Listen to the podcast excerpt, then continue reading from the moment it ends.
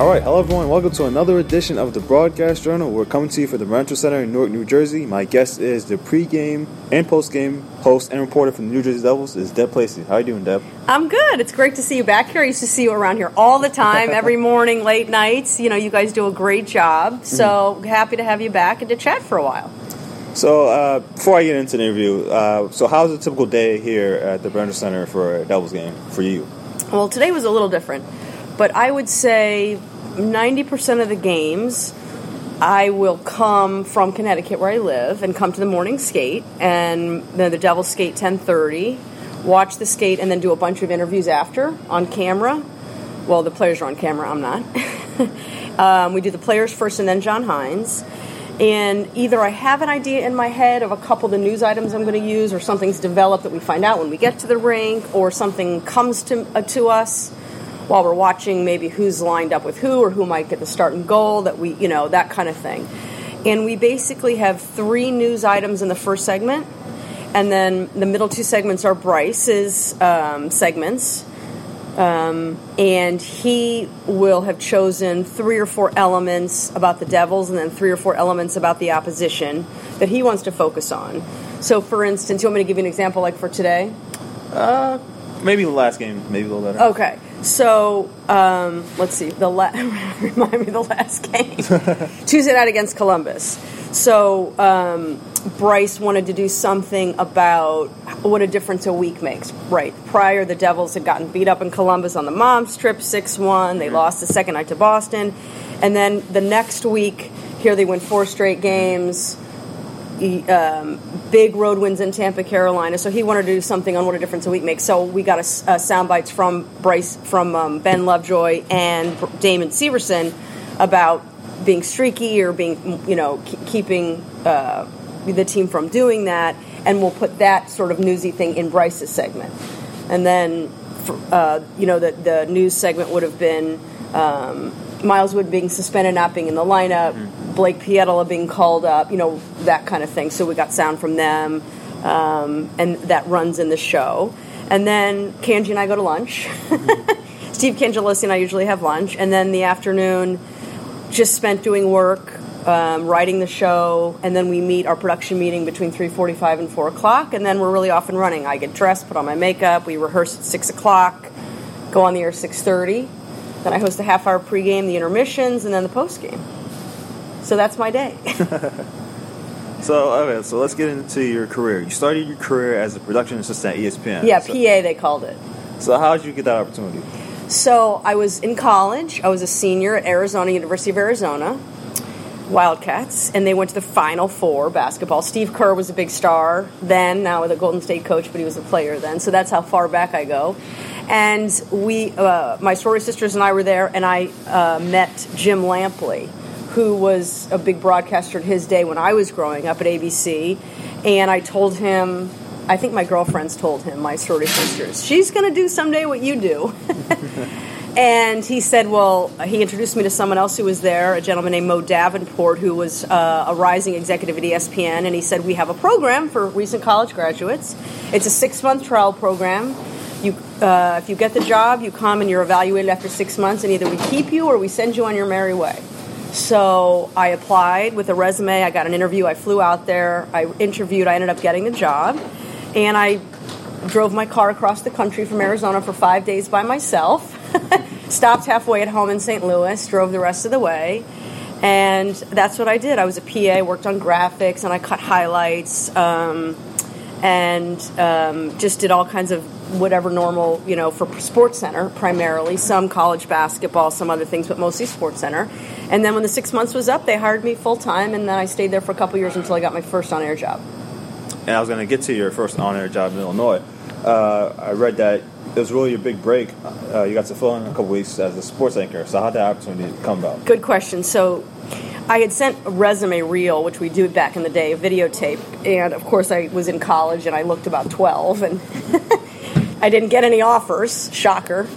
But one of the news directors from an ABC affiliate in Southern Illinois kept it, and when um, obviously two years had passed, and she saw um, that I had been, you know, um, being a PA at ESPN and was intrigued and called and said, "Come interview, and if you get the job, I'll give you a chance to try sports, but you got to be a news reporter for me for six months." So that's what happened. She hired me, and I covered like local court scene, you know, all the features and hard news, soft news, anything you see on your local news, you know, 20 years ago. And I did that for six months, and then the sports director was getting married. So the Saturday and Sunday of his wedding, and then the Saturday and Sunday of his honeymoon, I got to anchor the sports, and that's when it started. So you moved on to a couple other stints in Iowa, Rhode Island, Miami, but then uh, you had another opportunity with ESPN two, which right. was at the time uh, the fledgling network. So how did you get opportunity at ESPN two? So they had known me as a PA, and I had worked my way around. And by the time I was in Miami, I had a pretty strong resume reel, and I'd been anchoring and covering sports all over, whether it was in Iowa on Big Ten basketball or high school wrestling, which is big there, or in Providence, and I covered the Celtics and the Bruins, and Miami was the Dolphins. And actually, I was there when the Florida Panthers started their organization, and we covered Miami football and the college uh, Miami football. Um, then ESPN2 was starting and hiring, and they hired me back. So what what type of shows were you a part of at ESPN two? So I did what they called the Sports Smash, which was the funky name for the sports update, and it was me, Stuart Scott, and Bill Pidto, the three of us. And I, I think it was called Sports Tonight, like they used the two, like in ESPN two, Sports Tonight. Keith Olbermann and Suzy Kolber anchored it, and the three of us were were the uh, sort of the um, update feature, you know, kind of anchors, and we had a blast but it really wasn't what I wanted to do. They were doing a lot of X Games and extreme sports and trying to be different and trying to do different things. And I was really interested in mainstream sports. So MSG had offered me a chance to come do the Knicks, the Yankees, the Rangers. At that time, Sports Channel still had the Devils and the Islanders and, and the Nets, but the, the MSG had their own teams, including a 10 year contract with the Yankees. So I went to the city, I went to MSG, and I've been there 23 years. I was going to get to my next question. so you got into that. So, how was your early years at MSG Network? That's a good question. The early years were definitely different than now. We did uh, more of a we did the sports desk, so we were doing news and highlights around the teams in a studio show back when a lot of uh, you know a lot of broadcasters did that now we really just do programming around the teams. And it's still just as much work because we're on Twitter and social media to update fans and to keep them engaged and to give them news updates. In some ways, it's a lot more of a 24 hour, 24 7 job, except the summer, I get the summer off. So in that sense, it's just different. But it, it used to be more garden centric in that we do sports desk, and then when at the very beginning, and then when the other teams joined us and Sports Channel and MSG merged, then be, I, I, branched out into the Islanders for ten years, and then got traded to the Devils, and so I've been there. But again, it's been more programming and more about the teams that we cover versus sort of the old fashioned scores and highlights.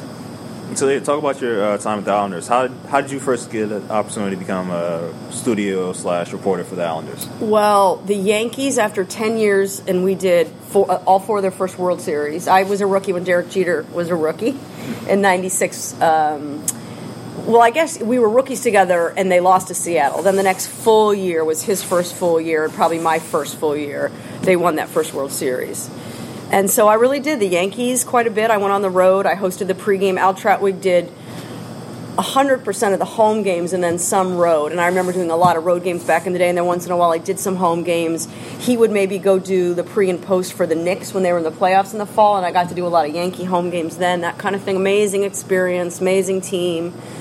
Joe Girardi was catching, you know, Tino Martinez, Paul O'Neill, Bernie Williams, that whole group with, with Derek really an amazing time. So a lot of late night post games that we used to do during the playoffs and parades and World Series games and everything. And then they formed their own network and they went to Yes. Mm-hmm. And one of the executives, Leon Schweier, came to me and said, "How would you like to do the Islanders?" And I said, "I'm in because we had lost the Yankees. The writing was on the wall that the Mets were going to go do their own network as well. So I transferred really when the Yankees and Mets formed their own networks." So, does anything stand out in terms of your 10 years with the Islanders? Oh, so many things. I loved the guys, wonderful coaches, Peter Laviolette, uh, and the great success he had the first two years were my first two years following them full time and traveling to every game. You know, they did a training camp one year in Nova Scotia, and I remember going and meeting Sidney Crosby. I did something for the NHL Network uh, bef- uh, when he was going to be drafted. He was only 18, and I met his mom and went to the rink in Nova Scotia where he grew up playing, and they were the little subway team, and met his neighbors and the trophy room. And so I've known Sidney Crosby since he was 18. Little things like that happen when you're with a team. You start to cover the league, and then the NHL Network hired me. I did a lot of national stuff for them over the years, and then continued to do some NHL Network when I got traded to the Devils. But then they became bigger. They left Toronto. They moved to their studios to New Jersey and started hiring people full time. So I didn't really want to give up doing the games and doing my teams and being with MSG. So I didn't get to do as much NHL Network stuff, which I do miss. But I, I love doing what I'm doing. So I, did, I didn't want to give up doing games. So you grew up in St. Louis. I did, yeah. So uh, were you a fan of the um, St. Louis teams, Blues, Cardinals, and then I guess the football Cardinals? Too? They were the football Cardinals were there. I was a huge Cardinal baseball fan for sure. And the '82 World Series, I was a kid, and I've grown up a Cardinal baseball fan. It's part of the fabric for sure of the city. And I come from all sisters, but we all played softball, and we all went to games with our friends or family. We went to games all the time at Busch Stadium. I really grew up. And if you weren't there, you know, Jack Buck was on the radio in the backyard. You were listening to the game, and everybody kind of knew what the what the Cardinals do today. You know, they win or lose, kind of thing. So it was definitely, I was definitely a big fan. Little of the Blues, little of the football. I watched the games if they were on, you know, but mostly a baseball Cardinal fan. Oh, I guess I guess I, I guess I usually say my last guess. How would you like to be remembered when your career is all said and done? Oh, that's a good question. I, I honestly would really like to be remembered as um, a, a, gr- a good teammate and a good team member. You know, our crew is a team. And we have an awesome team that we work with on the Devils. Roland Dratch and Tom Meberg have been producing and directing with Larry Gaines as our associate producer for, they've been together 20, 25 years. This is only my seventh year with them. We have a blast. We don't take ourselves too seriously, but we take the job seriously. And now, these last couple years, being able to travel on the charter has been a game changer, and that we um, are not scrambling to fly commercial. Lou didn't, Lamoriello didn't allow us on the charter. It was much more difficult to travel. So these last two years have been just a bit of a different atmosphere. Um, Ray Shero is very um, available and open and honest about what he's doing and his you know plans with the team is a lot more coverage of players, a lot more access to players. We've gotten to know them. We've gotten to be able to share their stories with the fans. And I think it's reflected in really good ratings and a lot of interest and a lot of season, uh, a lot of tickets being sold and big crowds here. And this is a really good group. I've been around a lot of teams, a lot of years, different, you know, teams, and this is for sure one of the best groups of guys I've ever been around. They're so accommodating, respectful, um, interesting, and it's really been an exciting year. Actually, there is one more question. I just it just popped in my head. Uh, would you say that you've been a pioneer looking at all the women sportscasters, not just even in this area, like Shannon Hogan, Meredith Marakovits, or the YES Network? Do you see yourself as you know a pioneer in, in certain respects? That's a very nice question. I will say that I definitely between the you know that you know couple of the girls you mentioned and when I travel they'll say I grew up watching you and it makes me feel a little old but it's very nice. They always tell me I was the first woman to host a, an NHL team uh, on a broadcast. So I'm proud of that. And I was I think I was the first woman to host the pre and post game for the Yankees many years ago and so I'm really proud of that. And I always thought that I didn't do enough for other women, that I wish I had done more in the early days. And I always thought that if I did a good job and I did my best work and I continued to advance, that it would help other women along the way. So I hope that that's true. And I've definitely tried in the last couple years. I hear from now my friends' kids or uh, coworkers' kids are growing up and want to be in the business, and I talk to them a lot and I take their resume around and I try to use my contacts to help them get internships and help them get seen and help them get jobs. You know, if I can put in a good word or give them some advice, I do chat with young people all the all the time, which you know I think is a good thing. But I do that for the guys who call too. If they say my son is interested or I have a friend whose son is interested, I do that as well. So I, and I enjoy that, and uh, I think it's important that we do it. Okay, that's Deb Placey, and I'd like to thank her for being on the podcast today. And this has been the Broadcast Journal. Hope you enjoyed this edition.